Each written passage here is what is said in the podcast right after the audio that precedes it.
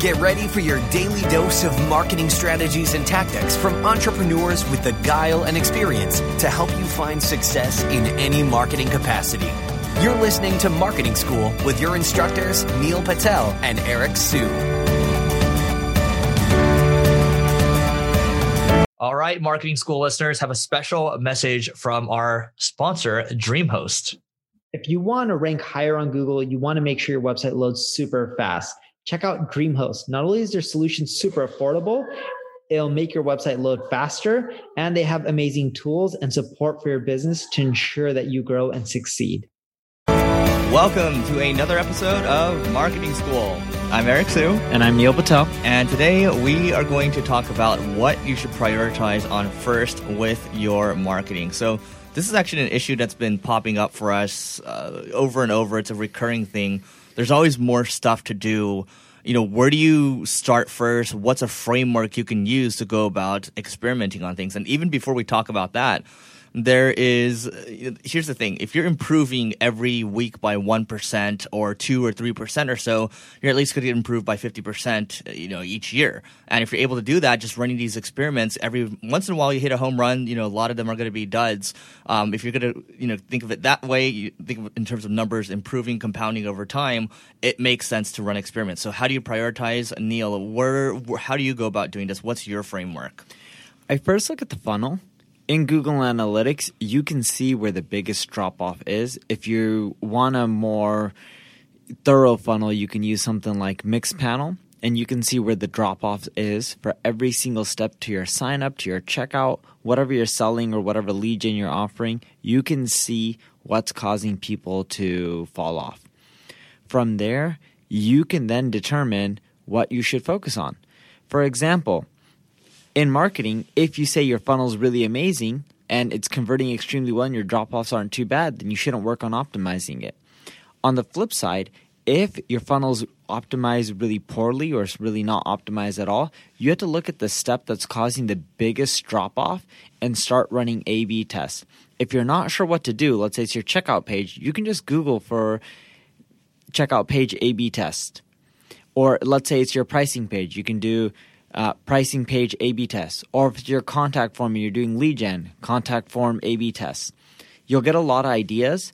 Then from there, you can run tests.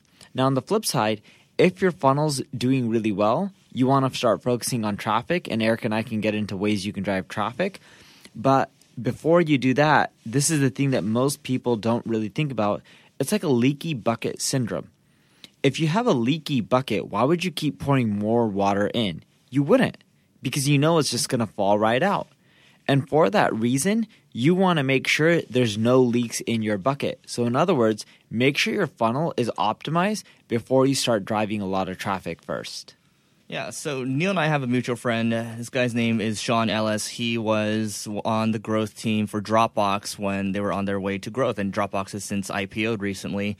And he came up with a new product. So he has a community called growthhackers.com. Now, what he's done is he's released a new project management tool called North Star, and that's actually free for the first 20 users or so. So what you can do is there's a framework in there, so you don't necessarily need to get North Star. We're not affiliated at all, but you can get it for free for 20 people, so why not? But um, there is the ICE model. So the I stands for impact. So when you're coming up with a test idea, you score it one through 10. So, you know, what do you think the impact's going to be? It might be, you know, an eight, for example. Now, C is confidence. How confident are you that this test is going to succeed? So, you know, a lot of you are going to obviously be biased towards your own test, so you're probably going to score eight plus, but at least score it. Um, and some tests you might say, hey, you know, it's a six or a five or so, but we should hit some singles instead of trying to go for home runs all the time. Then you have E. E is basically the the difficulty of basically I, I forgot what the E means, but E is basically the difficulty of actually implement implementing the actual experiment. So ease, I, I believe it's ease actually. So if it takes a long time where it might take you a couple months, you know, it's, it's a big project. Let's say Neil comes up with an idea of saying, hey, uh, Eric, I think this, you know, if we come up with this widget or this app for marketing school, I think we're going to get a lot more downloads. That might be an undertaking that costs a lot of money and, and takes a lot of time to get done. But he's so confident that, you know, let's just go out there and do it. Then you just average the scores, you know, 10, 10, 10, then you average as a 10. Um, and then you, you just run a test from that that way. But the the thing I like about North Star is that it's very you know you're coming up with different hypotheses, right? You know because this happened, I think we should do this, and I expect this kind of result. And then you have descriptions as well, um, basically, and you can assign the test to people, and then it just it basically it's a whole framework that you can use. And again, you don't need to necessarily get it for free first, and then maybe you can copy a framework into a spreadsheet. But using something like this and then getting your team aboard, maybe you're running it initially, is going to help you grow in the long term. Yeah, and here, here's where Eric and I differ a bit. I totally agree with the ICE framework. I love it. But the problem I found is it doesn't work for most companies unless there's someone who knows marketing really well. And I know Eric would agree to this. It's you, if you're using data, like if you're using your hunch, right, versus data, and you think, oh, there's going to be a strong impact, but you don't have a lot of experience running tests or doing marketing, your numbers are going to be really off and you're going to find that you're not going to get the results that you're looking for. On the flip side, if you're new to marketing, use the data. If you've been doing this for many years, you've ran a lot of experiments, by all means, you can use the ICE experimentation framework. And once you fix your leaky bucket or your funnel, then it's just about driving traffic. And I don't care what anyone tells you. I know we're big, you know, advocates of SEO. The best and simplest traffic to get to your website is paid traffic because you can pick the landing page, you can scale up really fast, and from there you just drive the traffic. You can test Facebook, you can test Google AdWords, which are the major two. Then you can get into Bing, Taboola, Outbrain, you can test all these other sites, and you can see what's driving the most revenue per click you don't always want to look at it as, hey, I'm paying $5 a click and here's my ROI, or this place is getting me 20 clicks. Measure it based off of ROI. So if Taboola and Outbrain cost a lot less, it's okay. Their conversions will be, you know, crap. So it's like it's not that hey, it's one fifth the cost, so it's going to be better.